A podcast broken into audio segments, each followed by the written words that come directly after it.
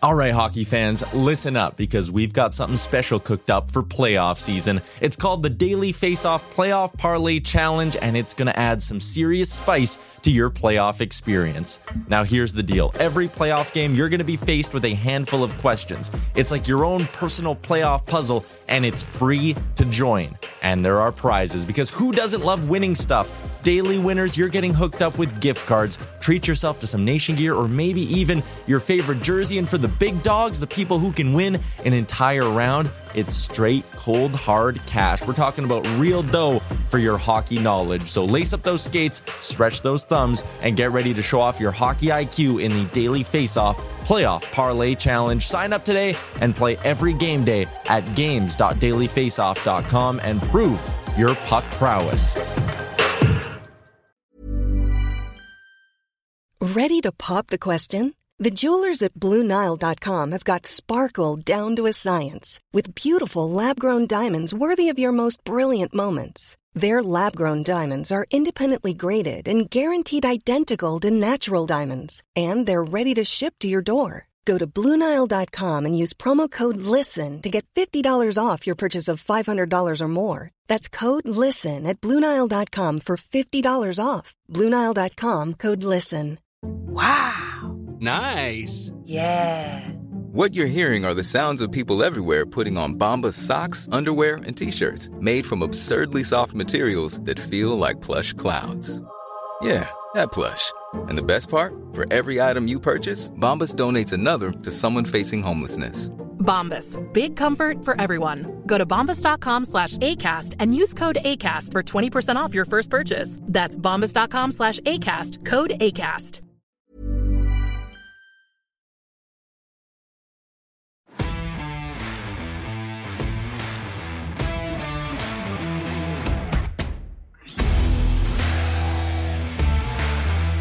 It's time for the Wally Methot Show. Now, here are your hosts, Brent Wallace and Marc Methot. Welcome to the Wally Methot Show, brought to you by BEI, Bonisher Excavating Inc.com. I'm Brent Wallace. He is DJ Marc Methot, or we could call you Marky Mark, I suppose. This is weird, Wally. When's the last time we've actually talked hockey? Usually we're doing the interviews. I feel like we haven't done this analysis stuff in some time. Well, you just wait because we got plenty of it today. Um, oh boy! All right. I do need your analysis though of the tweet that was sent earlier this week by Evil Scott, uh, or Evil underscore Scott, I should say, uh, of you. He took your shot of you on the set, uh, playing the piano, as we like to call it, as your fingers are pressed down, yeah. and made you look yeah. like a DJ. Um, so is it something you're now conscious of as you go to put your hands down the table? Because I've gotten the same thing before. People are like, "Oh, Brent's playing the piano," but it's just a reaction of when well, you're okay. talking to to move your hands. How how unnatural is it to sit there with your hands inter you know inter intertwined, yep. if you will, and just get your points across? It's bizarre. Like I'm animated. I like to move my hands around. yes, I can't imagine just keeping them still. I know they want me to keep them still. Uh, that's something I'm working on. But I like to do the the piano. It's the man, same, yeah. You know? And it's the same for like a you're holding a microphone, so your other hand kind of just feels left out, and so you use yes. it just as a way to communicate and almost to enunciate. Yeah. Right? You're just trying to. Anyway, I understand, Absolutely. but now totally I, is it in your head now? The next time you're on set, it is. Yeah, exactly. It, but, but but but the last game was a challenge because we we had a bare bones crew working the game. Like not yeah. a lot of people, not a lot of people behind the scenes. So there were no roll-ins for those listening. Well, you know, roll-ins are clips, right? If we're showing clips of the goals, there were zero roll-ins. So I had to remember all the sequences in my mind on how the, how the goals played out without looking down at my notes. So the least they can allow me to do is kind of move my hand around a little bit. So that's, but usually we have roll-ins that I can kind of look down and watch the clips over again. But that was a challenge for me. The first time I, I, I had to do it that way. Uh, you can let them know I'm available if they need somebody. Um, also coming up in the show, we've got uh, Sens defenseman Nick Holden. It's a great interview. A former teammate of yours, actually, back in Columbus. We'll get a chance to speak yeah. with him. Uh, speaking of animated, he was fantastic. So uh, stick around for that. Mm-hmm. Um, that, of course, brought to you by Whitewater, which I feel like I could use a few of them today. Um, yeah. As always, brought to you by Whitewater. To you, the cool, refreshing taste of Whitewater beer. Pour a Legion Lager or Farmer's Daughter. Uh, even try one of those Blood Moons. Um, you can even mix and match if you want to try and sample some new flavors. And Matt, just a new thing to tell you about. There's a new coupon code. Mm-hmm. uh, for it. It's if you go to shopwhitewater.ca, use WHAM Show, W A M S H O W, as the coupon code to redeem 15% off. Whitewater, as always, brewed by friends for friends. Before we get to the headlines, I got to talk to you about this Rocky Wirtz, the Chicago Blackhawks owner thing that happened last night. Oh boy. Town hall meeting, and Rocky loses his mind. Like he literally loses his mind on a lob ball question about basically what are you doing now to move things forward and make this a better organization in light of all the Kyle Beach stuff and all the sexual assault allegations. He, he goes off and then he doubles down with the next reporter about how dare you ask these kinds of negative questions here and he shuts his son down from trying to answer like I, I've only seen something like this once, and oddly enough, it's in Ottawa. Uh, back after the uh, outdoor games, it would have been the 2018 season. Uh, and the owner goes off at a town hall meeting as well. I actually, we're sitting at the back, so the reporters are allowed in. They can't say anything, they can only write stuff down, no recording of it. Uh, and he goes Mm. after me a bit um, and says I ask stupid questions and all this stuff. Uh, it, but it's interesting. It reminded me of the same thing. When you saw that video, uh, what was your reaction? Uh, I felt uncomfortable, and I, it was kind of like like, and I, Yeah. I'm not making light of the situation when I say I thought it was cringe. You know what I mean? Like I, it, It, was, totally, like it was that, awkward. It's that uncomfortable. secondhand embarrassment kind of thing. Yeah. Like like, and and and for me, um, uh, could you not have just just I mean, at the very worst, just lie. Just, just like that's just public relations at this point, right? And Yes. if you're, I mean, and and I know that sounds, you know, disingenuous or whatever, but I mean, how bad optics wise did that look? I mean, every media outlet that you could think of that covers sports, for the most part, especially hockey, um, were posting it yesterday, and everybody was adding their two cents. And oh boy, it's just a disaster. And it surprised me that you could see the panel, like the other guys that were with them, the other people up on the stage, Right. they were all just sort of like sitting back. And I could just, you could just read their minds, right? Like you could just think, oh no, don't, no, he's, no, he's still going for it. No, he's still going. You could just see it, eh? the, the mood shift. if you watch that video, it's funny you said that because I watched the three of them because I've been in those situations, Same. right? We've all been in those where everything is uncomfortable and so you don't want to make eye contact. Their heads Yeah. never turn towards Rocky Wirtz once. No, not once. They just Yeah. keep looking into the crowd like, is this guy stopped talking yet? Is this still It going? was so bad. It was So, so, bad. I saw I it. I know. My and my wife is sitting on the couch and now and I said, You gotta, you gotta watch this. And she starts to Yeah. like, she she's like, Oh my God. And I'm like, no, no, there's more. And then something else. And Yeah. like, no, no, wait, there's more. And then I go, No, there's another. she's like, oh, like she's like, oh my God. and the timing, Wally, like, like forget about the human aspect because we all know how horrible it was, obviously. But I mean, I'm thinking like all I'm thinking now, you know, seeing as they're trying to do this damage control, and it's like you've got a first class, well, you know, it was a first class organization as far as the amount of success they were having on the ice. And then, you know, the fan base all came back in when Kane and Toews came through with Seabrook and Keith, Yeah. and they had that even sharp, if you will. And um, the team was just like a dynasty at this point, right?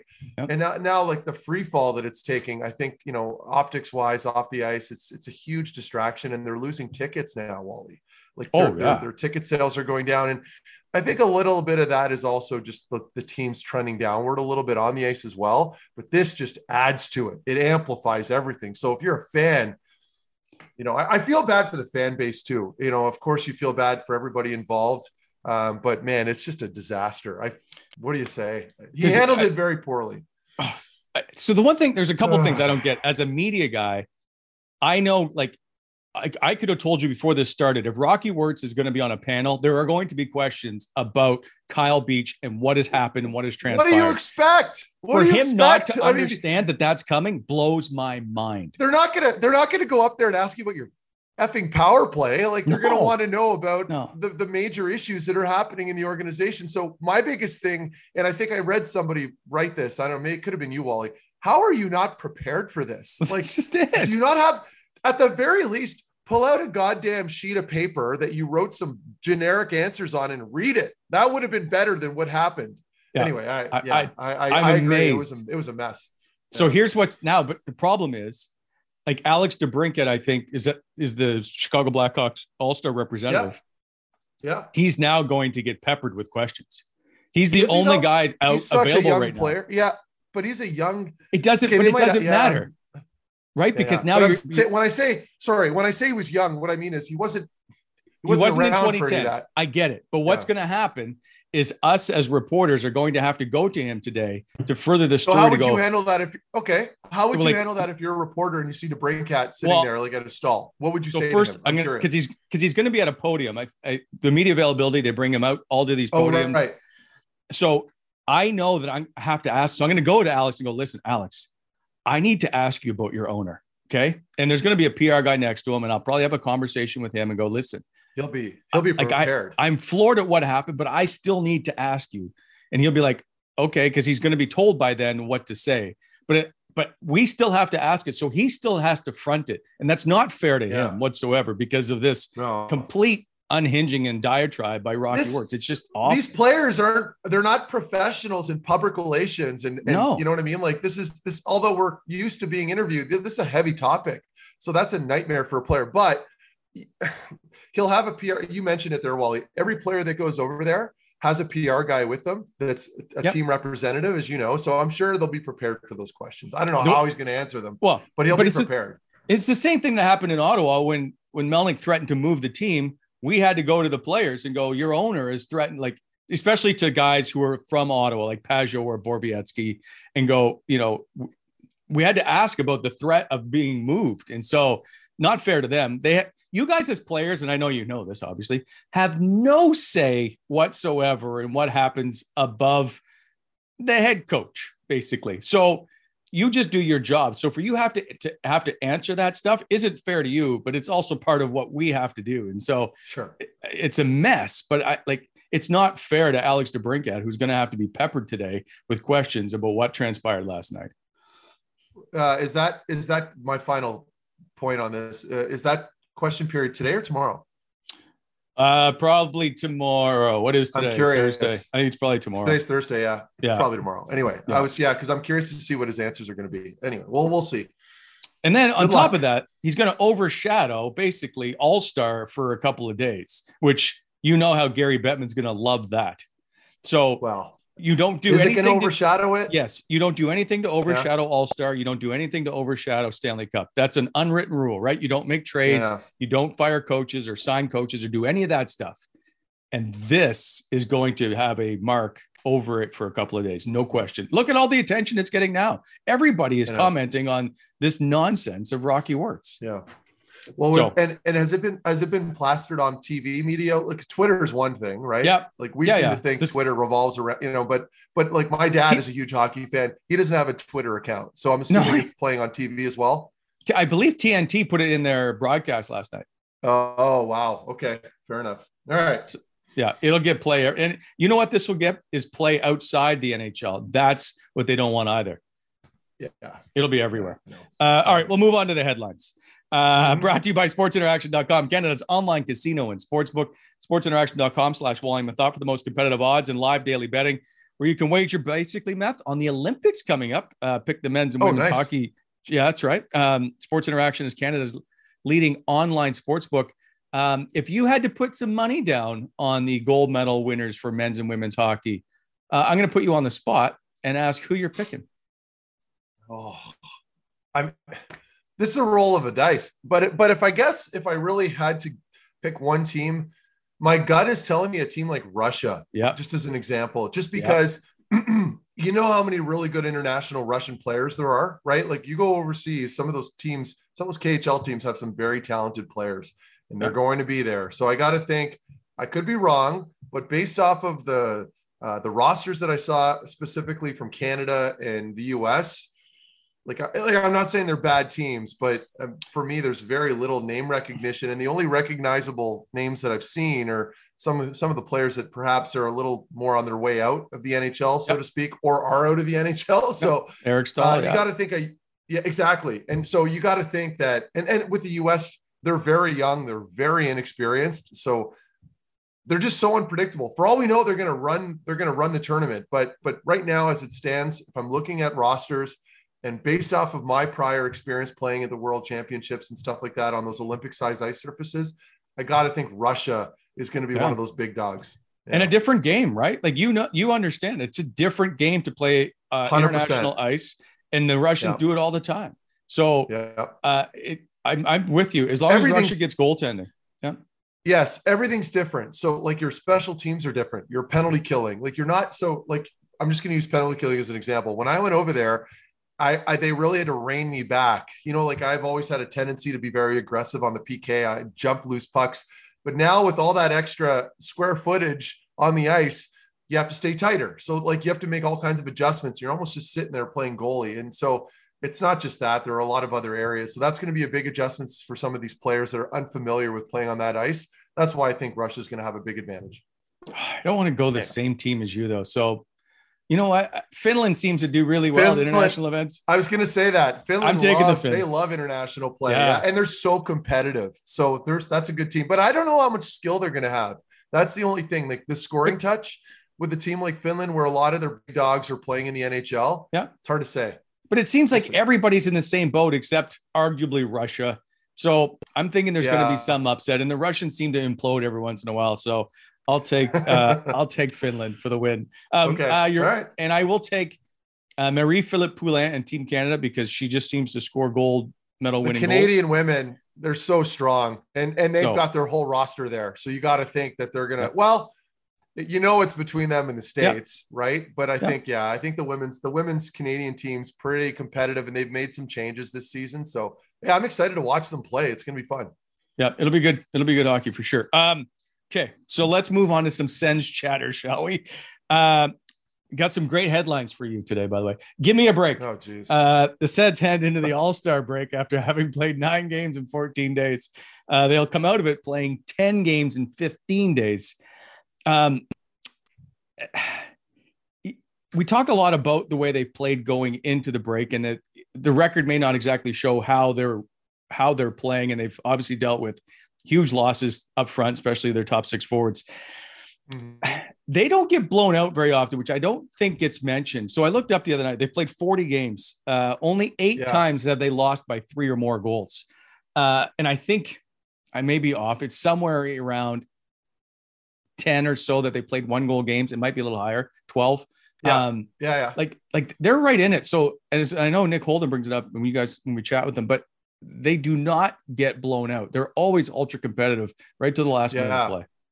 Yeah, no, I'm glad you brought that up, Wally, because you got to give them some props here. I mean, I know they're, and I, I I've ta- I've talked a little bit about this before, but when you're missing some key players, specifically guys like Drake Batherson and Josh Norris, and all of a sudden your all your goal scoring Wally is gone, right? We know Yep. that that top line, uh, what is it? Like 45 percent of the team's uh, goal output is is from that generated from that top line. Now all of a sudden, what can you do? Well, you can't just create these really skilled guys that can produce the, the you know at that same rate. So what you can control is how you play on the defensive side of the puck, and you don't need to be an all star to be a good defender. So this team is bought in very well when it comes to well, first of all, working very hard. DJ's done a fantastic job there. I mean, you watch the compete, and you touched on that just now, Wally. They're in games with all these top teams. They're not necessarily winning all of them and I, we've said this before plenty of times on the show where we're not all about moral victories here, but you have to give them this. Yeah. I mean, I think the way they've been playing, keeping these games competitive from start to finish, first of all, is huge for the fan base because it keeps us entertained. It keeps us watching them. They're not getting blown out every night. And um, they're getting some big performances from from some very select guys that have had to elevate their games. You know, like Tyler Ennis is one guy, for example. Formenton's another guy. Nick Paul, I- and I hate missing players. I can go down the list. There's plenty of them. Stützle's been terrific lately as well, and their goaltending, of course. So Wally, I think for me right now, really good sign. Seeing that they're able to win and and, and compete and stay in games, specifically through you know the 60 minutes, even later into that later stage, that third period where you could probably throw in the towel or start to crack. They're not Yeah. doing that. They're they're playing very good hockey. So it's it's and that's a credit to the coaching staff. We have to give them their due as well. Like that's an area that really is coachable when it comes to playing on the def- the defensive side of the puck, and they're doing a really good job at doing that. Uh, also, it keeps the fans in the building till the end. Never mind. I'll move. Yes. no, Um, it's yeah. Don't go there right now. Yeah. uh, next up, two for one. Who will be the Sens' number one center next season? Basically, it's it looks like it's either going to be Tim Stützle or Josh Norris. All due respect to Shane Pinto, he just doesn't have the experience right now to be fighting for a number one center spot. I think that's fair. So um, when you see camp end, the end of next season, uh, at the start of next season, who is going to be the number one guy? And I, so I just and I- just so we're clear, I got I- I got some notes. Like they Oh, uh Josh Norris has played 95 games, Tim Stützle's 92, and they are 0.64 and 0.54 points per game, respectively. Like they're very even point wise, all that stuff. So, who is your slotted number one guy?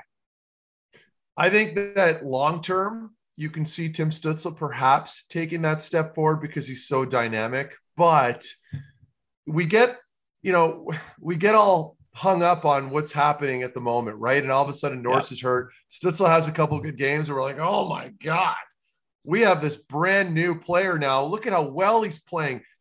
Who's Josh Norris? Tim Stützle is the man now. It's like, no. Are we forgetting that Josh Norris has been playing the way he has been playing against top lines all year, including some very good players here in that list, and still producing? Like we're Yeah. talking about a player that's excellent on both sides of the, of the puck, right? Defensively and in the ozone. And he's got excellent chemistry with Batherson and Tkachuk. I think right now, and I understand it, you know, we're going to be fawning a little over Stützle's play, but I think he slots down onto that second line. That's where he belongs next season. I think what you need to do is focus on finding another legitimate top six forward to add to that line so that you can maintain his offensive output, right? Like you want, you want to cater to, to excuse Okay. me, you want to cater to, to to Tim Stützle, but you need to bring in some help for him. Otherwise, he's going to continue to have you know good games, bad games, like we're, as far as offensive production goes. Okay, so here's my question then. I wasn't going to bring this up today, but um, who are Tim Stützle's wingers next season? And I I mean this like, is it Connor Brown? Is he? Yeah. Because he's listen. Connor Brown doesn't get a lot of attention uh, because perhaps he's he's not flashy, but he leads the, all forwards in ice time. He can score 20 goals or more a season. And then on the other side, is Alex Formenton that guy, or is it somebody else that you're going to put?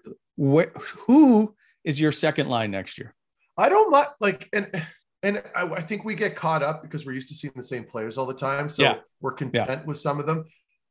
If so if I am taking that approach, Wally, I'm going to stick with Brown. Like he's been hurt now for a while. We haven't seen him.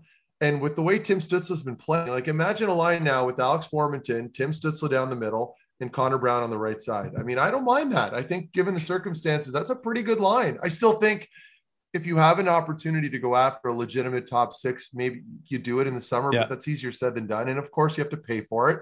Uh, but right now, as a second line, Wally, I'm okay with those guys. I really, I don't, I don't know how I can elaborate any further other than Connor Brown's very responsible. He sees the ice very well. He brings that kind of veteran stability, that presence to that second line that keeps them, you know, relatively, um, you know, on point, and they're not going to be giving up too much. He's he's just responsible with the puck. I'll put it that way. And then Formenton's got the speed, and and Stützle's taken a huge step forward up and down the middle. I think I think for me, just watching him handle the puck now, coming out of the D zone on exits through the neutral zone, he's so responsible. You don't you rarely see him uh, cough it up. Like he's always making a play, and that makes him so dangerous. Uh, on that Tim Tim Stützle point, then, uh, and we br- briefly chatted about this a while ago. He's we are all over he him him being moved to center. Excuse me, was this crowning moment for DJ Smith, and that's what changed his game. So my debate to that is: Are we not just seeing a guy who's growing up playing? regardless of where what position he's at, just getting more comfortable playing on the ice. Is it that big of a difference for him to be in the middle of the ice? Yes, because he's going to touch. So, two things can be true, right? His development and his maturity is coming along. And it was a really good move to move him to, to the middle and not right off the bat when he came into the NHL. Give him time to get accustomed to the speed, you know, just to kind of learn the, in, the ins and outs of the game because it's a different game when you get to the NHL, as you know. And Yeah. all of a sudden he's up and down the middle. And I, I really think for me, um, it's probably a combination of both. I think he belongs there. I think you're as a centerman, you're getting way more touches.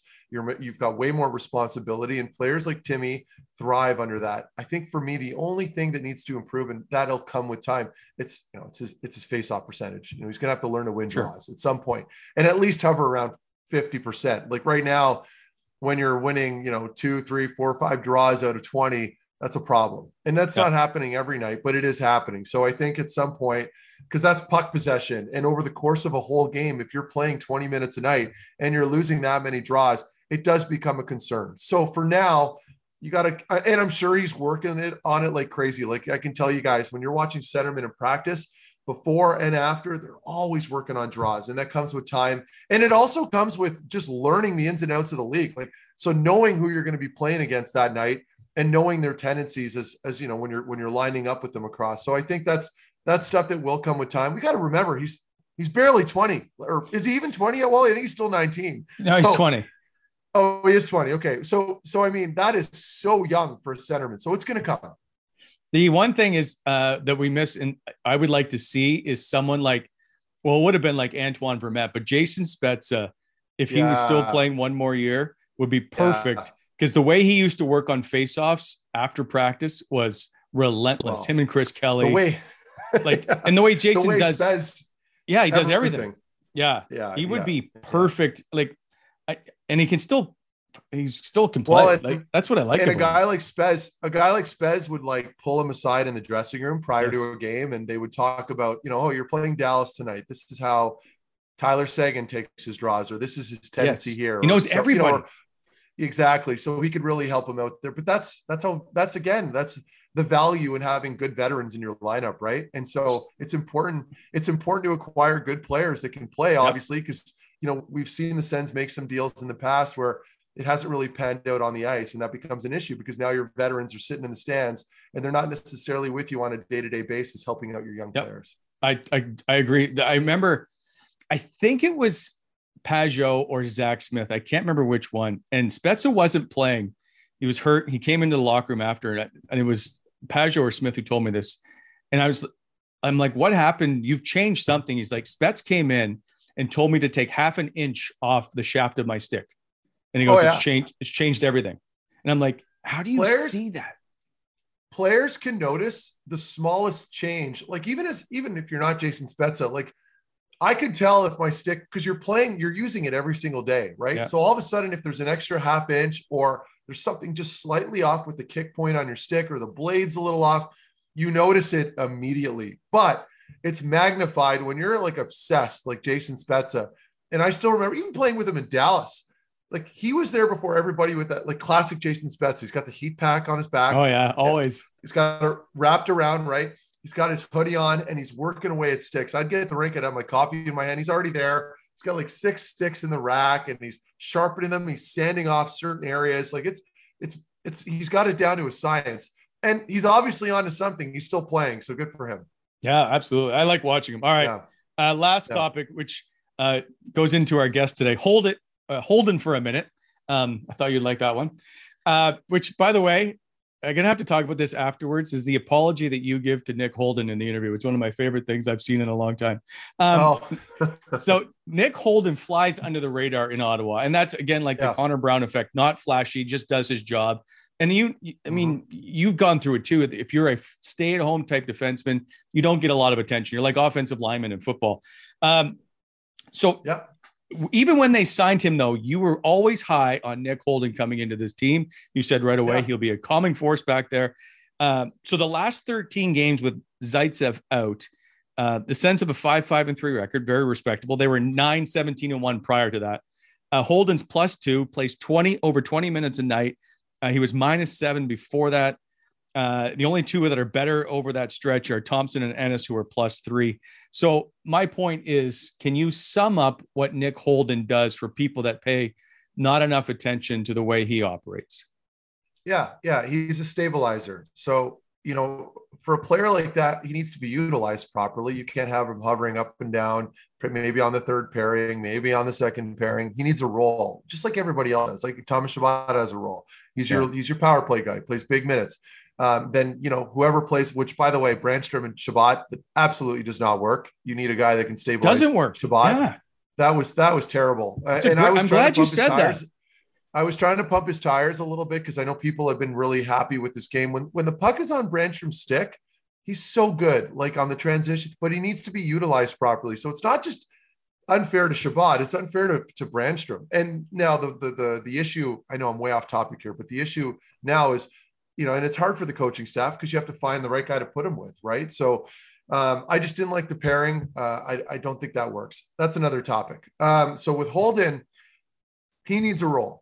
His role is a shutdown player. It's a shutdown guy. He's going to play against the Connor McDavids, the Marchands, the all the top lines in the NHL, and he needs to play with another stabilizer. If you don't have another guy that might be a little more offensive but equally responsible in his own end, so Zub for him right now on this team. That's that I love that pairing. It's perfect because both of them can move the puck. Like if you watch Nick Holden, you watch Artem Zub, they're not big lumbering guys, and I'm not advocating for that. They're not big lumbering guys that are just waving this waving the wand, as we like to call it in hockey.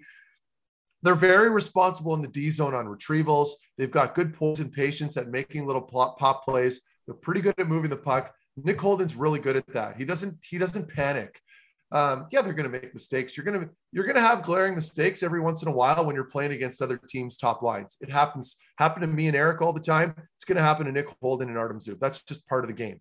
Um, but I love the way they're playing. Their numbers are backing it up. All of a sudden, look at the team. Like, and, and I know it's not just them, of course. It's goaltending. It's some of the forwards, but they're they're staying in it now, Wally, with all these big teams. It's huge. So I love the way his play is. He, he, he's a good leader in the room. He's kind of quiet but he's funny. We saw some of that in the interview where he's got a little bit of personality, which is nice, but he doesn't overstep. He's not an annoying guy to be around. I've been around him enough. I know he's pretty quiet. He keeps to himself, but when you do engage with him, he's a funny guy and he, and he's very reliable on the ice. So I, I like what they're doing in closing here. I like what they're doing, Wally, having them and Zub together. I think it's a bit of a, a mystery though with the other pairings and it's not a fault to, to the coaching staff. It's just a personnel thing. At some point, they're going to need to sit down this summer and go, okay, listen, we need more stability back there because yeah. we can't just keep rotating these guys in and out of pairings. We need some solid pairings. You need a guy for Chabot. I still don't know that Zaitsev's that guy. I really don't. I know that they're stuck with this, but like right now, I feel more confident with Holden and Zub than I do with Zaitsev. And I, I hate shit talking players, but that's just how I feel. I don't I don't see it with him. When I think of Zaitsev right now, I think of a more chaotic version of those two players. So I, I don't know how they address it because they're not moving them. Well, I'd like you to hold off on all that, which are all great points, until Monday when we do our season mid-season analysis and break all that stuff down. So just kind of stick sure. to the headlines. That'd be great. Okay. Um, the uh, the Nick Sorry. Holden interview is coming up, and it's fantastic. And you talk about animated. Yeah. He's one of the most animated guys we've had on for an interview. Yeah, uh, he had the arms. He had the yes. arms waving, and he was yes. doing some stuff. Yeah, he's a good dude. We had fun. I appreciate the fact he scored the game before we had him on, so that was good too. We got to talk about that. Um, all that coming up after the break. Uh, the Wally Methot Show is brought to you by BEI Bonnechere Excavating Inc. BEI specializes in excavation, grading, drainage projects, also equipment rentals, aggregate, and topsoil sales. Visit BonnechereExcavating.com. BEI helping to shape the Ottawa Valley.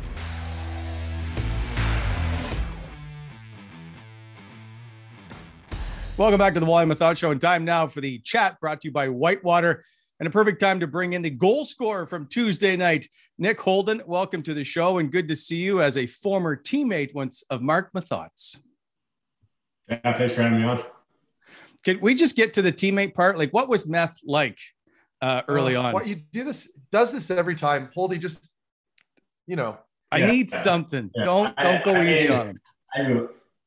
I, wasn't. Uh, unfortunately, me and Meth, like Meth, was only there. I came up from junior and played with him from I don't know the last two or three weeks of the season, and then playoffs, and then he was really good, so he got to go up to Columbus the next year and start his full NHL career there. But um, no, it was first time meeting him because actually me and Grant Clitsome both came up at the same time. That's right. He came out of Clark, uh, Clarkson, right?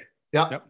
And then I was coming out of junior, and so uh, Meth and Clitter kind of knew each other from Ottawa here, and so that was my in a little bit uh, to meet Meth and kind of hang out with him. But uh, yeah, I don't have too many. I wish I had like some really great stories to tell you, but yeah, we just crossed paths right as I was leaving, and you were just kind of getting asserted Starting. as a pro, right? So yeah, it's yeah tough. And then we always like, told me like, "Hey, we want you to be like Matt." Like, oh yeah, I'm sure. I'm sure. to play like, and this is the guy. So, well, you've had a good career because you're still playing and you're 34. So congratulations. Yeah, thank you. I appreciate that. It's all your. Well, it's all because of you.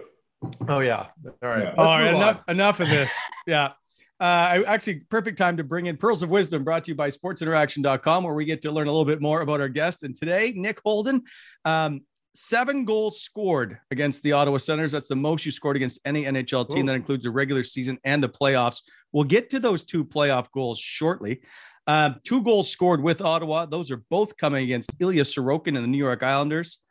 34. I didn't want to bring this one up, but that's you're the oldest player on the Ottawa Senators, and uh, six. oh yeah, that's the pro games played be- with you and Marc Methot in the same lineup. Um, do you get, I guess, I don't know if joked is the word or teased about being the oldest guy in the lineup? Uh, yeah, I mean, uh, guys are. I had a new nickname pop up this year, Moldy.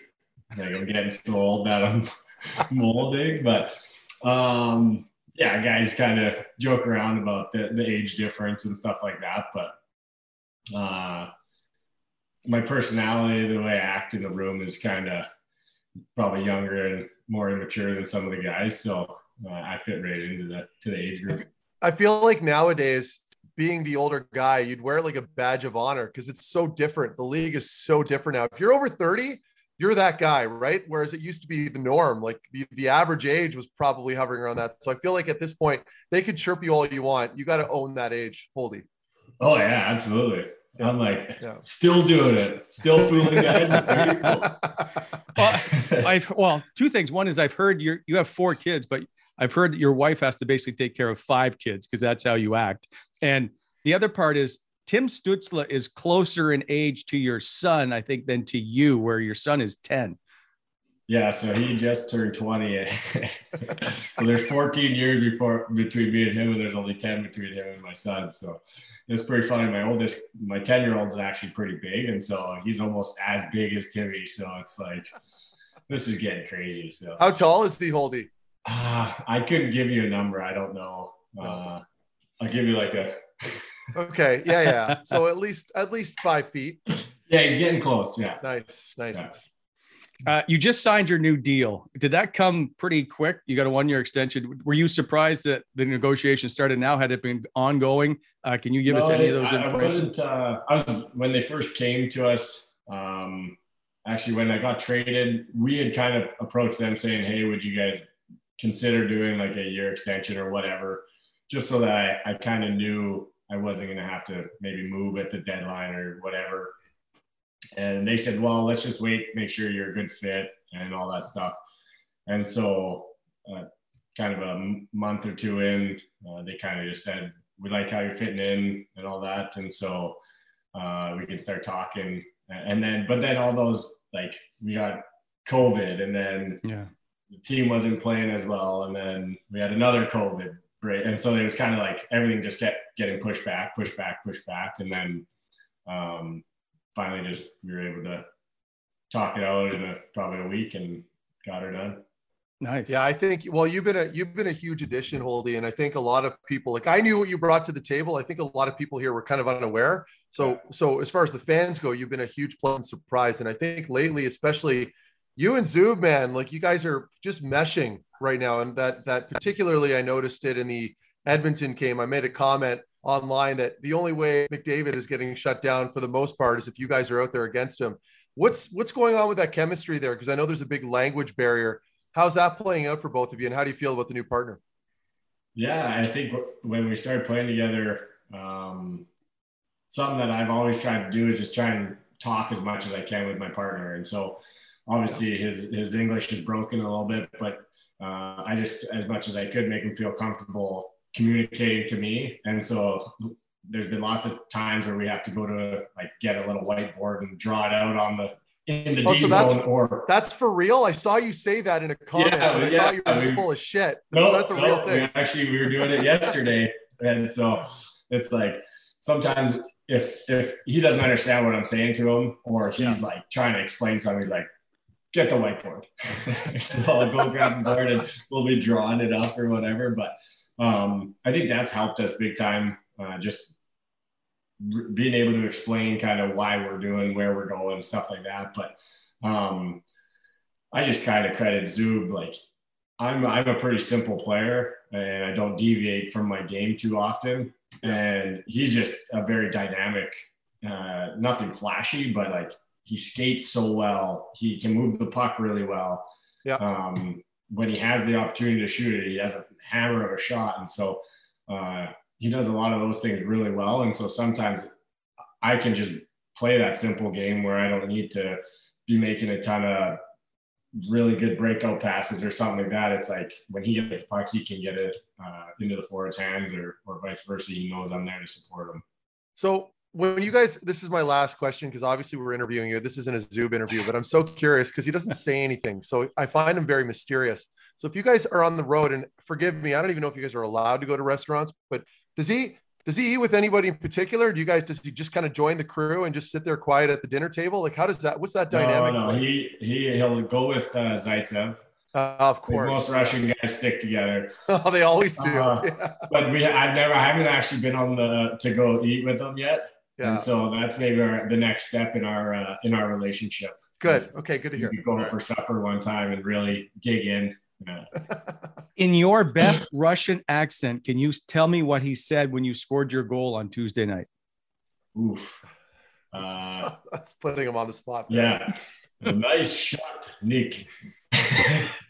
That was good. That was, I like that. Actually, didn't even say that. I just did couldn't you, think uh, of anything else to say. Did you know that was going in? Like, because because it hit Sorokin, and then he kind of started stumbling back, and then just sort of. It was a great shot. You picked did, it. Did I know that was going in?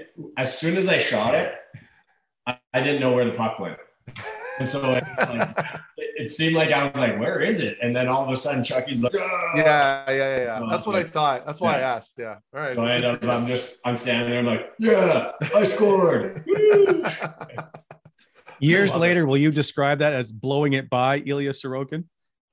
Uh, I probably won't remember that one. That's not uh, one of those most memorable goals, but um, well, it's funny knows, you say maybe. that. Oh, Wally, yeah, hang on, yeah. just on that goal before we shift to another topic. So, just with with regards to that game, because I kept hammering home, um, you know, fatigue, because I I just know what it's like going in on a back to back, especially after playing a home game and then traveling overnight, getting into you know the island and obviously having to play there.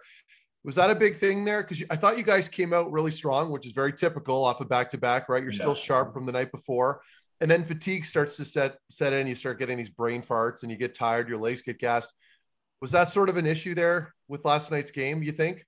I mean, uh, obviously from playing, you know that that is a, a, a issue or uh, whatever. It's it's a fact. It's an excuse. It's an, it's an excuse exactly. I just kind of on my post game actually last night, I just said, you know what? Yeah, you could say that's one thing. We were tired. It's back to back. We traveled, all that stuff. But it's the NHL. Every team has to do it, and so. Yeah that's something that I think as the team, as guys get older, you learn to play in those games where, okay, maybe I'm not going to be as jumpy or whatever. And so you're going to have to dumb your game down a little bit and just yep. take what you're given.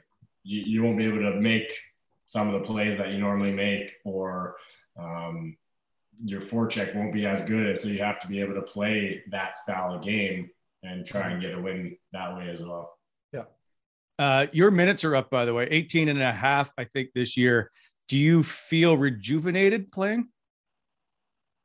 Um, I mean, I think the last few years um, in Vegas, we just there were so, so many good players and, and depth and stuff like that, and so uh, I just got kind of pushed to a, a, different role, and which was fine. I was excited to to be on a really good team um, that they didn't need me to play big minutes, and uh, the minutes that I was getting to play, I wanted to make them important. And uh, coming here, um, they gave me a, a, bigger role, and so I've really uh, tried to embrace that and and use it to the best of my ability. And so it's been as a player, you always want to play as much as you can. It doesn't matter what team you're on, you want to play the most minutes. And so uh, I'm just happy that they're they're seeing value in in what I bring uh, to the team. And so uh, I just hope I can continue to, to play uh, well with Zub and uh, continue to, to help our team. I think we're playing really well right now. And uh, the system that we play um, helps my game and helps me be able to play, say, 20 minutes a night where I don't, the skating isn't, I, I never feel where I'm really super slow or out of position or anything like that in our system. And so that's uh, something that obviously at, at 34, maybe I'm slowing down a little bit, but I still feel. No, you're not. I still feel good. So yeah, and you still have that baby face. You still look like yeah, you're 25. exactly. I, I, I wanted to ask you one more another question just with just kind of piggybacking off what you just said because I think with you and Zub that was what the team was desperate for was just a good stabilizing shutdown pair which they didn't have you know they were interchanging pieces with Chabot but I don't see really Shabby in that role No. so now with Zaitsev coming back and everybody I'm assuming they're probably going to put him back with Chabot but do you forget about that I know you can't comment too much on the other players I'm assuming they're probably going to keep you and Zub together. Is that sort of the long term plan? Have they talked to you about that? They, they really haven't said much about it. Um, Yeah. I would say right before uh, when Zaitsev got hurt, uh, it was Shabby Zaitsev, me, Zub, and then Yeah. I think it was um, Brown and Mete or a combination of, Or of Brandstrom or Thomson or Yeah, they were Um, kind of a Del revolving Zotto. door on the back. Yeah. Yeah, yeah, but I think it'd be something probably similar to that. I think they're happy with how me and Zub are playing. yeah. It seems the last while here they've been putting us out against everybody's top lines and stuff like that, and Well, it's working. um, you I guys, think if we are, can continue to play well against them, I I don't see any reason Yeah. for them to change that. But Good. they haven't really talked to me about that, so fair I just do what I'm told. don't we all? Yes, sir. did you you i think i read that you knew you were likely to get moved in the summer uh was ottawa anywhere something you thought you would get to and was it t- listen we all want to win and obviously the goal is to win the stanley cup you go from a, a contender to one that's in a rebuild there's no secret about that was it a was it a little bit of a shock to you Um, I actually I, I knew I was going to get moved when they re-signed uh, Martinez because it was kind of like leaving with what happened last year. Where uh, they put me on the taxi squad and stuff because of like uh, all the cap stuff. yeah It was like leaving. They're like, well, if we can re-sign Martinez, we'll probably have to move you, uh, or else you won't play. And, and so I kind of had an idea, and then Martinez signed, and so I, it was kind of just a matter of time. Uh, I had no idea where uh, I was going to be going. Uh, Ottawa had tried or talked to me when I had signed with Vegas. Meth actually had just left, uh, and they said they didn't find any anybody to replace him. Um, and I guess they saw a parallel a little bit in our games or something like that. And so they had talked to me at that point, but that was three years ago. And so different coach, different whatever uh, team at that point, but uh, didn't have any idea. But when I got the call that I was coming here, I was just excited because I, I knew I was going to get an opportunity to play a bigger role than what I had been playing. Uh, obviously, you want to win, you want to win the Stanley Cup. That's the goal. That, that's why we play. But um, I just felt like I had more value than what was being used in, in Vegas. Um, and then now, so far, I've been able to kind of show that and, and Yeah. hopefully, I mean, we're, I, I feel like we're trending in a, in a good direction right now. So Yeah, um, yeah. hopefully, No, you guys are. And I think I think at, at your age too, it's just longevity, right? Like you just want to stay in the league, and and so and you're seeing it. It can happen really quickly, where all of a sudden there's roster spots that start running out. You got all these young players coming up too. Yeah. So I feel like you almost kind of have to change your role a little bit as you get older and, and take on a leadership role, which is essentially what you've done, right? I'm assuming it's not like you have to be super vocal, but having a positive influence in the room can go a long way too. Is that something that they kind of talked to you about here in Ottawa going into the season that they wanted from you? No, I mean they never really. Uh, DJ actually asked me. He goes, "What?" The first time I met with him this year, he just goes, uh, "What? What was your kind of role in the room Ah. in Vegas?" And I just said, "You know what? I it wasn't like I was um, an A or a C or uh, one of those guys that's going to come in the room and kind of rip guys like we got to be better and all this stuff. I would just come, work hard, have a real positive attitude, and just try and support guys. And so I just told him that was what it was. And he said, Well, that's all I want you to do here.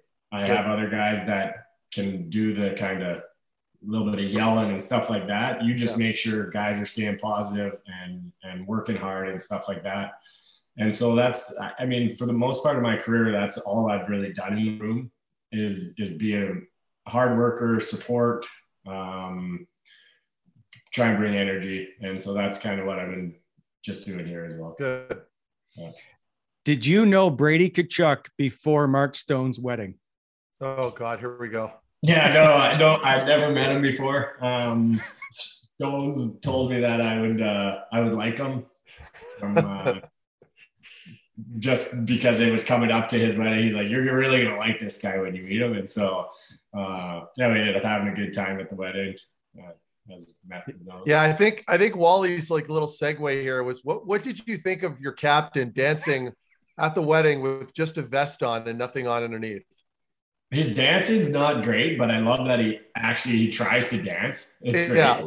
I love when guys like I'm the same. I don't care. I, I know I suck at dancing. Yeah. It's like I just want to have fun. And so I'm the same way. But then when he got up on stage and was singing Mr. Brightside or whatever, I was, I was like, wow. I'll, I, I think I told him this. I go, I'll follow you anywhere. man." That's great. That's really good. and, and how was the wedding? I believe there was like synchronized swimmers and everything. Was it uh maybe the most over the top you've been to? Oh, absolutely is the most over the top I've ever been to. There's synchronized swimmers, a high school band, five locations. It was, yeah, it was, it was it's true. I forgot about our buses. We all leave downtown from from like Aria Yeah. to, to like the golf course where the wedding was, and Yeah. Stony had us or whoever had us stopping at all these different locations. So the first part was somewhere, then the ceremony, and then the uh the after ceremony or whatever it was. It just never ended. And these No. out of nowhere, these synchronized swimmers show up in this pool. we're all having drinks casually around the pool, and we're like, "What is happening here?" And yeah, it, it was a good time though. I don't want. We're not trying to bury Stony by any means. We're just saying No. that it was it was very much a Vegas wedding. I don't seems- think you, I don't think we're burying him at all. It was a It was a terrific good thing. wedding. Everything yeah, I agree. awesome. Yes. No, it Yeah, sounds like was- he's totally great. embraced the Vegas, the Vegas vibe. Absolutely. Uh, Yeah, do you miss over the- Vegas, by the way? Like it's it's such a different world compared to Ottawa. Like, do you miss that Vegas scene at all? I mean, it's completely opposite. Yeah. It's like down there was hot and dry. We're cold and wet up here. We're US, Canada, Yeah. East, West. all- It was literally like completely different. Um, we really enjoyed Vegas. Like really, we loved Yeah. living there. We loved playing there. That's Um, beautiful. It's it's awesome. And then coming here, um, we've enjoyed every minute of it. My kids love their school. The hockey's been that the, the teams and uh, stuff they're in, uh, they're really enjoying it. Um, we were able to get a, a nice house to rent. Um, we love the area that we're in, and so Good. yeah. It- do we miss Vegas? Yeah, we loved Vegas. We also loved playing in New York. We loved playing in Denver. Uh, none of those places we we know we're always going to go back to Alberta when we're done, and so none of these places are forever places. And so Yep. uh, we've always really tried to just enjoy uh, where we're at as much as we can. Um, we ended up keeping, we ended up buying a house in Vegas, and so we kept that. Uh, Dad knobs actually living in it, Oh no way. yeah and so eventually we'll we'll try and use that um, Yeah. when it gets too cold for us in alberta and stuff like that we'll go down there and let our family and friends use it but Good for you. um, yeah so we, we enjoyed Nice. vegas but we're really enjoying uh, being here Ottawa's great, especially once like like if the restrictions start to ease up a little bit more and you're able to go out and about and you can run into people. People here are so friendly and and they recognize you and they're appreciative. They're not they don't hassle you and you're in a hockey market here. It's just obviously right now you're a little sheltered. You're playing in an empty building, but once things do start to open up, you're really going to see it. It's such a such a great place to play. It really is. yeah i mean it's been we're sheltered and it's still Yeah. an awesome place right now it's Good. funny my oldest guy he hates the heat Oh, like, really? oh man, when we were in Vegas, he would every day he was just purple face, sweating. Oh no. And so he was just like so excited when it's cold and winter and snow. Every day he's like, Can I go outside? Can I go outside? I'm like, Yeah, just give everybody. do, So, do they ski or snowboard or anything like that? uh, so we had them skiing last year. Yeah. Uh, we went up in Utah. We went to a, a resort up there. And Yeah. then uh, we haven't got them out yet, but we ended up doing like a outdoor rink in the backyard. So the kids have Sure. been out there. That's been fun. Uh, there just hasn't been a t- like because I know. the schedule's been so busy, we haven't had any time to go do anything. So Yeah. Well, we're, what about this weekend now? Like, are you guys able to, like, I'm assuming you guys are all hunkered down in Ottawa. You're obviously not traveling anywhere. Can you go, like, because we have some good ski hills on the Quebec side. Like, if you go over the border, there's some nice little slopes there, like uh, uh, Fortune and Edelweiss, and there's Mont Tremblant if you're willing to drive a little bit. But recommend those places, Holdy. They're really good. okay. Well, we decided to just find a cabin in the woods. Oh, Uh, really? Yeah, so Nice. we're going. It's like an hour. It's like an hour away, and we're just gonna go there Thursday after the kids' school and Good stay till you. Saturday night and just kind of get away. Where and it? and- Whereabouts? like roughly. I'm not. I'm not coming. Nor am I trying to get will be at anybody to door. follow you there. I know. I, I don't want. Hey, come on down. I'd Like, shut up. but uh, I know. But I'm. I'm curious. Like, is it Uh, on the it's Quebec Cla- side, like by Clarence the Creek. lakes? Clarence Creek. Oh, okay. Right on. Yeah. Yeah. Nice. Yeah. Very nice. So Cool. I don't really know where that is. I know it's kind of on your way to Montreal, I guess, but It's a bit of a drive. What is it like? A, like 45, 50 minutes? yeah, Wally? it said I I googled it and it was like 55 minutes. There you go. I was. It's close. like perfect where it's not too far. We can go after school. Yeah. So No, that's fun. I, I you brought up playing for the Rangers. I want to ask you about facing the Ottawa Senators in 2017, um, where you scored two goals. But the first question I have regarding all of this is if I brought up one particular name, I would like you to tell me the first thing that comes to mind. Tanner Glass. Shannon, the first thing that comes to my mind, Yeah, well, he, he- he was just like tormenting you guys, and then Neeler comes in and is like tormenting him, and so they just become kind of non-factors on each other. And Yeah. So uh, They would canceled each other out. Yeah. Well, I think or I his think Mohawk faux hawk thing. He always had that rocking. Because I think for us, for us, like, and obviously teams always have their own sort of viewpoint of what's happening, right? And you guys might not even think anything of it, but for us, that was a big turning point because he was giving us fits. Like, let's Yeah. face it, he was. He was. He was running around. I think there was an incident with Kyle Turris too, and then of course we reinsert the Neil dog and unleash him. And he didn't waste any time. He took care of that. And then I think for us, at least, it gave us new confidence, right? Where all of a sudden we're like, okay, we don't have to worry about the meathead across the way. No Yeah. offense. Now we can play hockey again. So was that like, did you guys feel that shift at all, or was it just like business as usual? Uh, I think it was it was kind of business as usual. What Yeah. he was doing was good for you guys. I mean, it, it obviously helps when kind of the other team's a little focused on one player, just kind of when Yeah. they're doing that stuff. But um, yeah, for the most part, it was business as usual. But the business wasn't very good at the end of the day, so you guys ended up beating us. So. Uh, I loved that series though. Like we were so lucky because we went Hey, from we did Boston, one, New York. one thing from you uh, in that series. So I think it was game uh, five, maybe.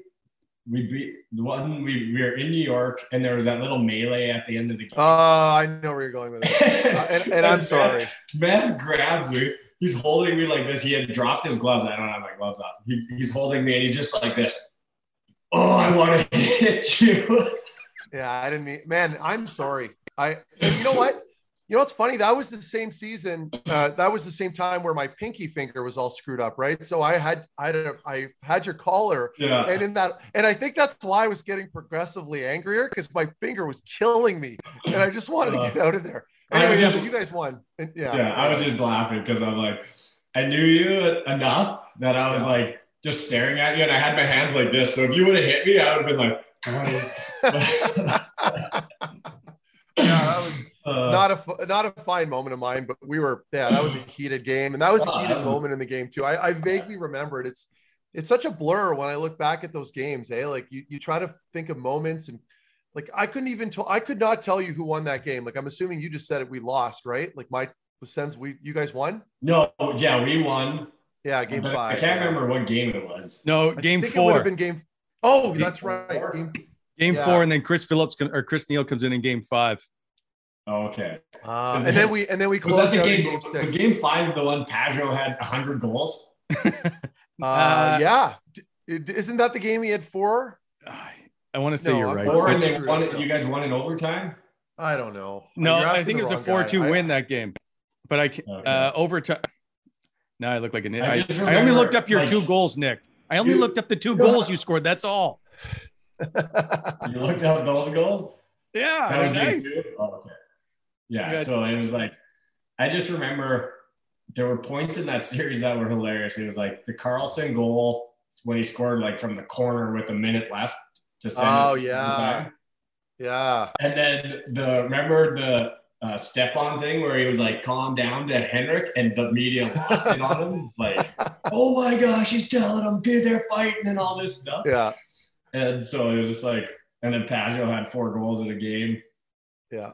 Good Yeah, stuff. that was that was a fun series. How, and we loved like we were lucky. I was going to say earlier, like playing in some of those cities, like New York, for example, in the playoffs Yeah. for me at least was so cool. And Yeah. what was it like living there? I don't want to try to hammer home too long on the New York topic, but I'm just curious because you've got you've you've kids obviously, and we all know what the real estate market was like in New York, especially at the time. I know it's gone down a bit since, but like, what was that like? Were you living in some small thousand foot, thousand square foot condo, or like where were you guys? So we were coming from Denver and we had bought a house there. It was like four hundred thousand dollars for say a thirty six hundred square foot house. So Sure. completely reasonable.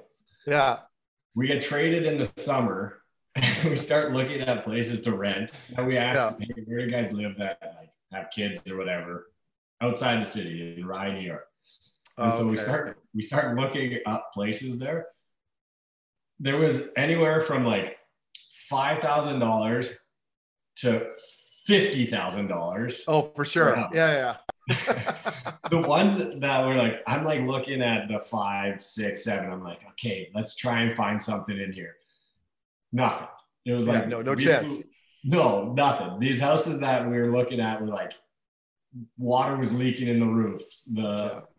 like small, small houses, all this stuff. Sure. we ended up paying a lot of money per month. And so I just like after I signed the lease, I'm like, okay, I'm just gonna forget this, or else I'm gonna be really mad about this every month. So I just pushed it aside. and so we ended up loving it. Rye was awesome. Uh, the school kid school was like a block away. Our neighbors were nice. incredible. Their hockey system, it was a really small town feel. And so it ended up being incredible. Um, it was fun being outside the city because we could go in whenever we wanted to, but we weren't stuck in the city. Sure. Um, and so we had some incredible moments, memories from from playing there for the year and a half that I was there, like taking the kids in on the subway and Broadway and Times Square and just That's awesome. Stuff like I that. feel like I feel like some of the players, like if depending on what you're making, like anywhere between you know minimum to like one and a half, I feel like you're not. And I know this is a lot of people don't have any sympathy for us right now in this conversation, but I feel like you're not saving any money at that point, right? Like if you play in a big market like that, a big city, especially New York City, it's like oh, you're well, young guys too. They're living in the city, and so it's like you're paying crazy amounts for rent. You're getting an extra tax in Manhattan. yep. It's just like everything's just more expensive. But like you said, there's no sympathy. We're No, no, I know, and that's that's probably tonight. why we'll just cap this Yeah. conversation at that. I was just curious because because I had them, I had not that I'm not not not implying that New York had any interest in me whatsoever, but like all the New York teams, they were all on my no trade list immediately. When I was talking to my financial advisor, he's like, "You're going to put all the New York teams on it. You're going to put all the California teams on it. You're Yeah. going to put Quebec, Ontario, and all the rest of Canada." Yeah. so Yeah. that's how I did my list, I and I ended up in Dallas, right? So anyway, which is great. yeah, it It's worked fun. out. Yeah. Uh, I will point out Pageau's four goal game was game two, and he won it in double overtime. Game four is the melee. go. Melee, um, and the Sens won that in six. Um, Okay. a couple of questions I have just regarding uh, Ottawa. Is there someone that you didn't know, and I'm sure you didn't know a lot of the guys before you arrived, that really surprised you, uh, personality wise, or their play, or anything that stood out? Well, for me, like I, I really didn't know what I actually didn't know anybody. This was the first team I'd ever been traded to that I didn't have any connection to anybody. Mm. But then on top of that, like they, they're really top forwards and stuff like that. I didn't know any of them because last year not playing, like really the last two years not playing against them. Lots of the Yeah. guys are in, um, what's the uh, Belleville. and so I, I didn't really know lots of the guys what kind of skill level, and so it's just been uh, learning for me. But it's just incredible the skill that these guys have. Norris, Batherson, like even Chucky. Like I didn't really know his game much, and so it's just like to see these guys day to day, they're going to be incredible NHL superstars. Um, give them five years, and Yeah. it'll be it'll be crazy. Like they're what they're doing now in their first couple of years. Give them yeah five more years, and it's going to be And even guys like Formenton that are coming in now too, right? Like Forming speed and what he's yeah, been able so- like yeah. it's so like I fast. know you just like you were just you just got here, but like the progression that I've seen in him over the last couple of seasons has been Yeah. insane. So I think you're right. In a couple of years, this group's going to be really good. Yeah, absolutely. Yeah. And, and like r- right now they're doing well. We're doing Yeah. well. And so yeah, and, and- yeah, and you guys are hanging in there, Holdy. Like, like so you're you're hanging in there with all the big teams. It's not necessarily always showing up, you know, on the scoreboard at the end of the games, but Yeah. a lot of injuries I think have played a part in that. But I think like some of the games you guys have played has been so impressive. So is that the feeling in the group right now? Like in that dressing room, is it pretty confident? yeah, I, I think you go from earlier on this year, obviously you get injuries, COVID, that stuff. But the way we're playing since we kind of cleared all that, I think that's what was expected to start the year. And so I, I feel like we, we're going into every single game being like, we can win this game. There's no games where we're showing up, say, in Wash or against Colorado, where like, whew, we're in one here. Yeah. Like, like Yeah. every game we're showing up and we're like, Even Edmonton, even Edmonton.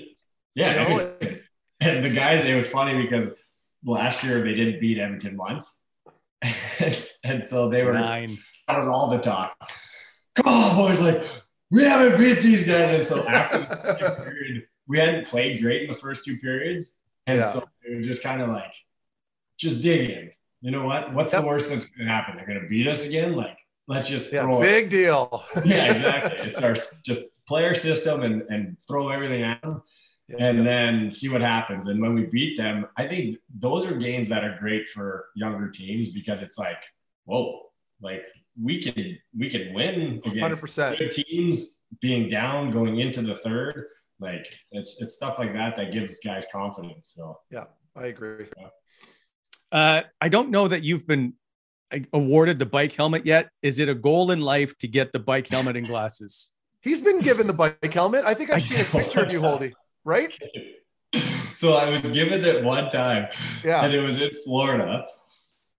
I'm not really sure why I got it, but I get the helmet and I don't know what it was, why I said it. And I was like, safety first. And I put this helmet on.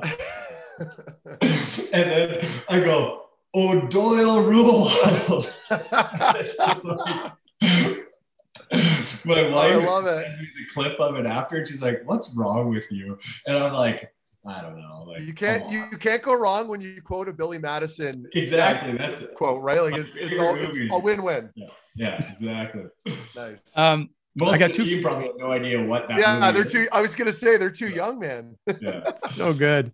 Uh, two questions left. One is, and Matt, I want your answer on the input as well. Is Ugh. how do you guys, as defensemen in the NHL now, and are you concerned about the Michigan lacrosse style goal? And ha- what do you do to try and defend it? I'm Am I not. On, concerned you go, about you it? go first. You go first. Am concerned about it? Uh, yeah, I'm very concerned about it because it seems like everybody on every team could do it. Yeah. It's like at any point in any game, you could be embarrassed for the rest of your life. On the highlight reel. Yeah, and so that is literally the one thing I try and avoid is being on a highlight reel that'll play for years to come. And Yeah. so, yeah, I'm I'm very concerned uh, coming up against teams that have guys that have actually done it and scored. But yeah. I mean, there's guys on every team that can do it. And the way I, in my mind, that I'm like, okay, this is what I'm gonna do if if somebody tries it, tomahawk. I was gonna say, you know what? No, but seriously though, uh, like I'd rather take a penalty on the play. I'm not saying I'm gonna tomahawk a guy like Holdy just advocated for, but I think for me, I'm I'm ditching whoever I'm covering in net front, and I'm full sprint leading with my stick Yeah, to try to make contact with his stick, hundred percent. Because you're not like if you're just focused on the body, you're going to give him too much time. He can reach over and tuck it in. You got to lead with your stick, even if you're stretching out, and just try to disrupt it. Because you know when you're holding a stick on a blade, that puck can fall off very easily, Or right? So- flying, flying Superman. yeah. so yeah, I, I'm with you on that. I don't. I would never want to get scored on that way. No. Uh, the other question I have is when Drake Batherson got hurt, uh, there didn't seem to be much of a response towards Aaron Dell. I understand he's the goaltender. Was there much talk Yeah. in the room afterwards about it or in the intermission? Was like, I wanted, did DJ Smith say, I don't want you guys running around trying to take care of this? No, no, he didn't say he didn't say anything like that. Uh, there wasn't much talk about it um, as to like retribution Yeah. type talk. I think for him, one thing we were focused on, we wanted to try and score as many goals as possible. Like what really, what are you going to do to, to Aaron Dell? You're not going to go out and just absolutely bury him, run him over. Somebody gets suspended for doing it. Like they're going to penalize that more than the play he did, all that stuff. And so I guess uh, you could have done, tried to do something like that, dump it in on him, knowing he might be out of his net and run him, but you're not going to hurt him. Like No. you're not getting a good enough shot to hurt him. And so what's I'm not saying you want to hurt somebody, but it's like No, I I- understand. we never talked about that. I think hurting his confidence, where it's like you shell him and score six on him, yeah. and then Well, he gets suspended, and then he gets put on waivers. I think that probably hurt was him a gonna little say, bit. I think I think you guys handled it perfect. Four goals against you. You got your shutout. You lit up the light behind him. Yeah, uh, There's nothing you can do. And I was saying that too. It's like it's a goalie. I mean, you can Yeah. challenge him. I think Brady went up to him and said a few words to him, and yeah, and Austin went up to him a little bit, and I think gave him a little jab. But like, you don't want to get suspended. And if you're running from downtown, you will get suspended because you know the refs were all on high alert. I'm sure oh, after oh, that play. absolutely. And then the league, they're going to look at the retaliation more than what the original play was and stuff Agreed. like that. And so, yeah, it's one of those unfortunate situations. Actually, when it happened, I didn't. I think most of the guys didn't even know how much of a hit it was until Yeah. after the game when everyone could watch the play and all that stuff. But Yeah. um, I mean, the league suspended them, which was great, and so Yeah. and we won the game, got our shutout, and I, I think there's not much more to do in that uh, that situation. All right, All agree. right, fa- fair enough. Um, safety first, I guess, is the way to look at that one. Is um, finally the last question I have is uh, we asked this to all our fans or all our guests. Uh, favorite snack? If you were to sit around with the kids watching a movie, it's movie night. What are you going to cheat with and have? Uh, my wife makes the buttered popcorn, and Nice. so we have all the all the dressings and seasonings and all this stuff. So I'd probably crush a huge bowl of that, or uh, I uh, a bag of chips is great too. Do you guys have like a fancy popcorn machine? No, well, no, we just have the one that's on the stove that you do this. Oh one. yeah. you- And just- okay. Are those are those Oh. legit? Oh yeah, they're great. Okay. Yeah, we have one, but it doesn't work on our induction stovetop. So I just end up burning it in the microwave every time I try to make popcorn. The chef at Like, Matt's house doesn't know how to work it. Yeah, exactly. anyway, all right. uh, is there a flavor of chip? Because people aren't going to just get you let you off the hook with just paying saying chips. Is there because they a really, particular 'cause- flavor? yeah, they they really want to know what flavor of chip you eat. People actually watch this. This like, We just got we, We just deserve- got We, we just got that. voted the best podcast in, in on in Yeah, uh, Ottawa. 'cause- Yeah, yeah. well, congratulations. Okay. Uh, I would say probably like I don't know, all dressed ketchup, dill. Nah, you know what? I have no like. This No is my chip. Okay. Yeah, whatever's in dill pickle, whatever's in the in the pantry. I'm. Ooh, this looks good. I've, that's fair. I appreciate that. Riveting stuff here. That's it's good. it's Yeah. it's good to have variety. Uh, Nick, we appreciate your time. I know it's busy for you, and you get some rest Yeah. um, and try to get through this Thank break, you. and then it's going to be a grind down the stretch. So we appreciate you taking the time, my friend. Yeah, no problem. Thanks for having me on. good luck.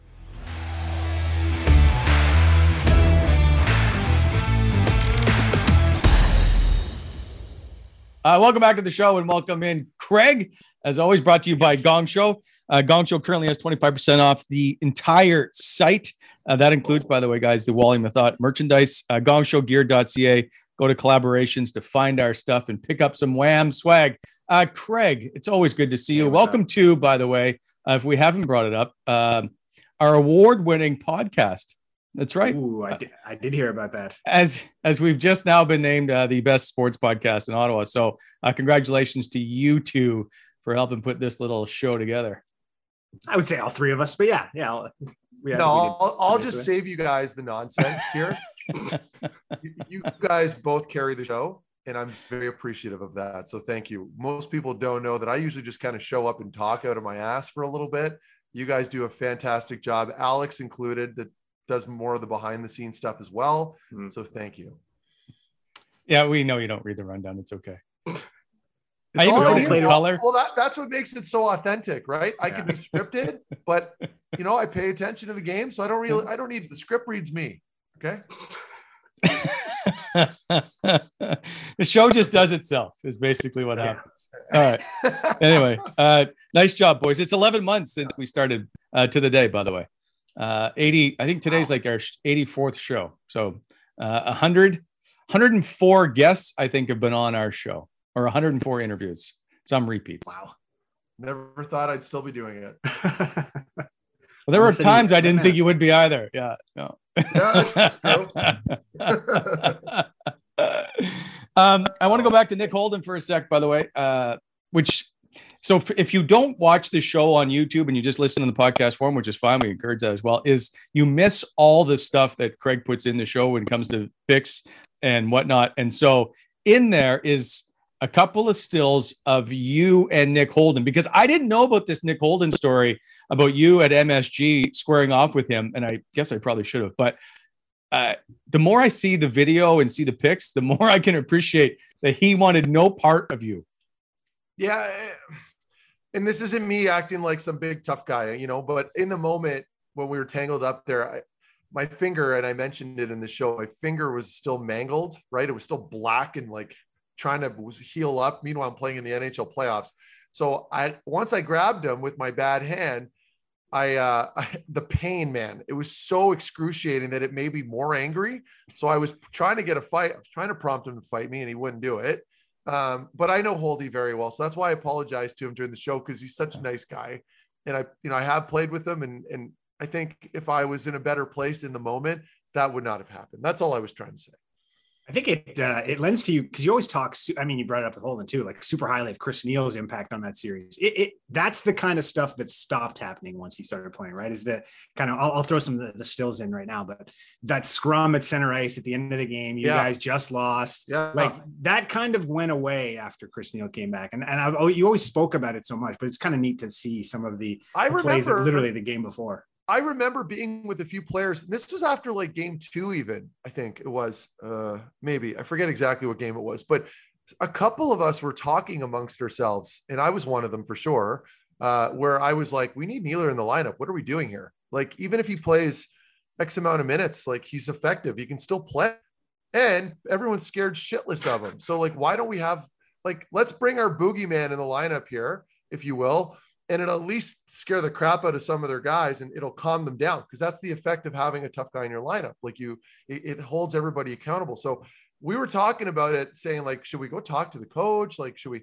And then eventually, you know, it gave so gave way, and I think the media started talking about it a little bit more because Yeah. Tanner Glass had been running around for a few games, right? So Mhm. yeah, we were. I, I was. I've always been in the camp in the belief that you should have a player that that element in your lineup. I know it's sort of kind of going away now in the league, but I, you know, even a guy that can still play, do it both ways is, is huge. Anyway, yeah, that, that was our stance at the time. I mean, you won the first two games, so there was no real push Yeah, for it. still, But, but, you. I know, and I see it was there. I remember it being there, but it was never urgent because you were up to nothing in the series. right. But after game Right. four, it's now and- two two, three and and you- and you got handled. And so that and Kyle Turris is leaving the ice because he just got run over basically by Tanner Glass. Yeah. That's when it the pressure really. I remember after game three there was pressure. Game four it was like if this doesn't happen, there's going to have to be some kind Hundred of percent. hundred percent. was chomping at the bit. He wanted to. He Oh, wanted yeah. like that's the beauty of it. Like some guys, when the stakes get a little high and they haven't been playing for a while, you're almost more comfortable just being like, "Okay, I'm not ready. I can't play. I, ha- I don't have reps." Neeler was never like that. Neeler, like he's a he's a pro and he's competitive. He's like, I'll, "Get me in there right now. I'm going to handle this," and he did.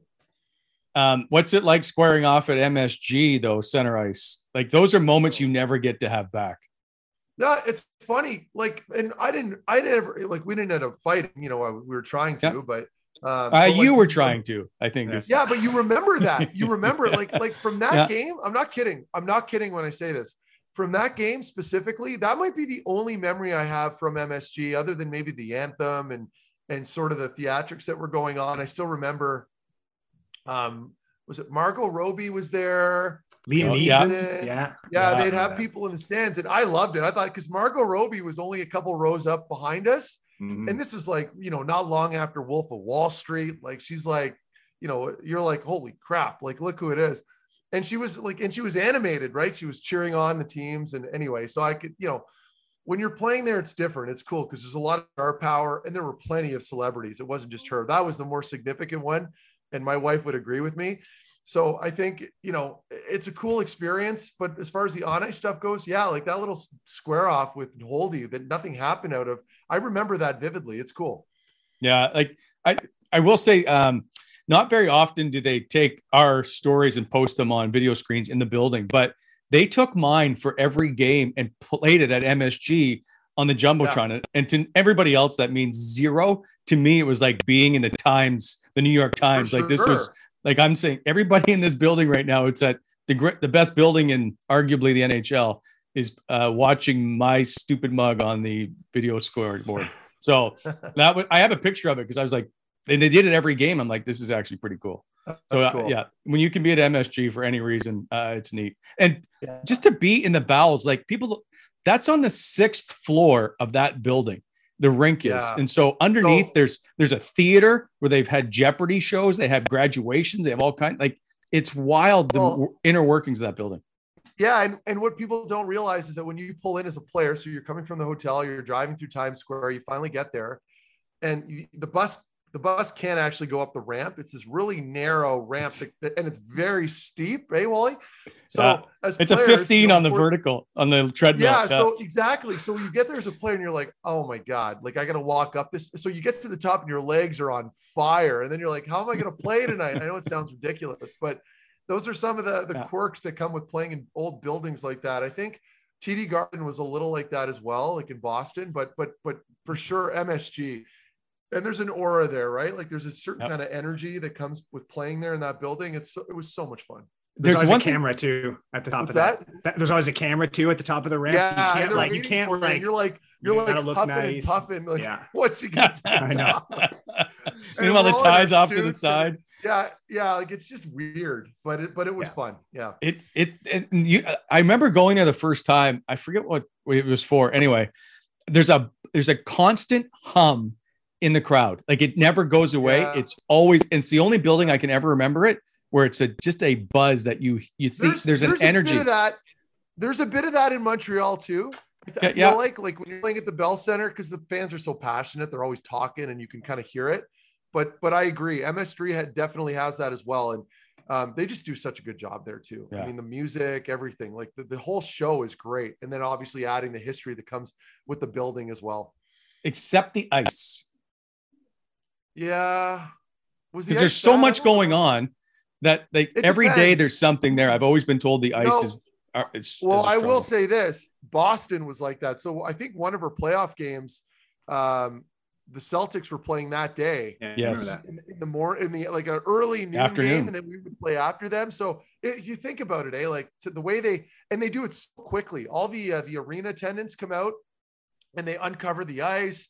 They take everything. They put the boards back up, all the Yeah. glass. The Zamboni does a few passes, but the ice is still horseshit at this point, right? Yeah. So it's like slushy almost in some areas, and you're like, how are we going to play on this? But you just, you know, if you're watching it on TV, you don't know any better, right? You're Right. thinking like, why are they fumbling the puck everywhere? Because you can't really tell. But the ice is just dog shit. But that that's part of the game. anyway, uh, I love. Yeah, I miss the old buildings because those are there's just fun times to be around for sure. Yeah. Um, yeah. uh, anyway, um, Where do we thanks. go from here? well, we get out of here now is what we do, and we come back on Monday and do it all over again with our mid-season report card, if you will. Oh, Craig's gonna have some nice boards up. I can't wait for this. It's gonna be something. exciting. Yeah. It, it'll be good. Check your rundown. Uh, see you on Monday, guys. That's the award-winning Wally Methot show.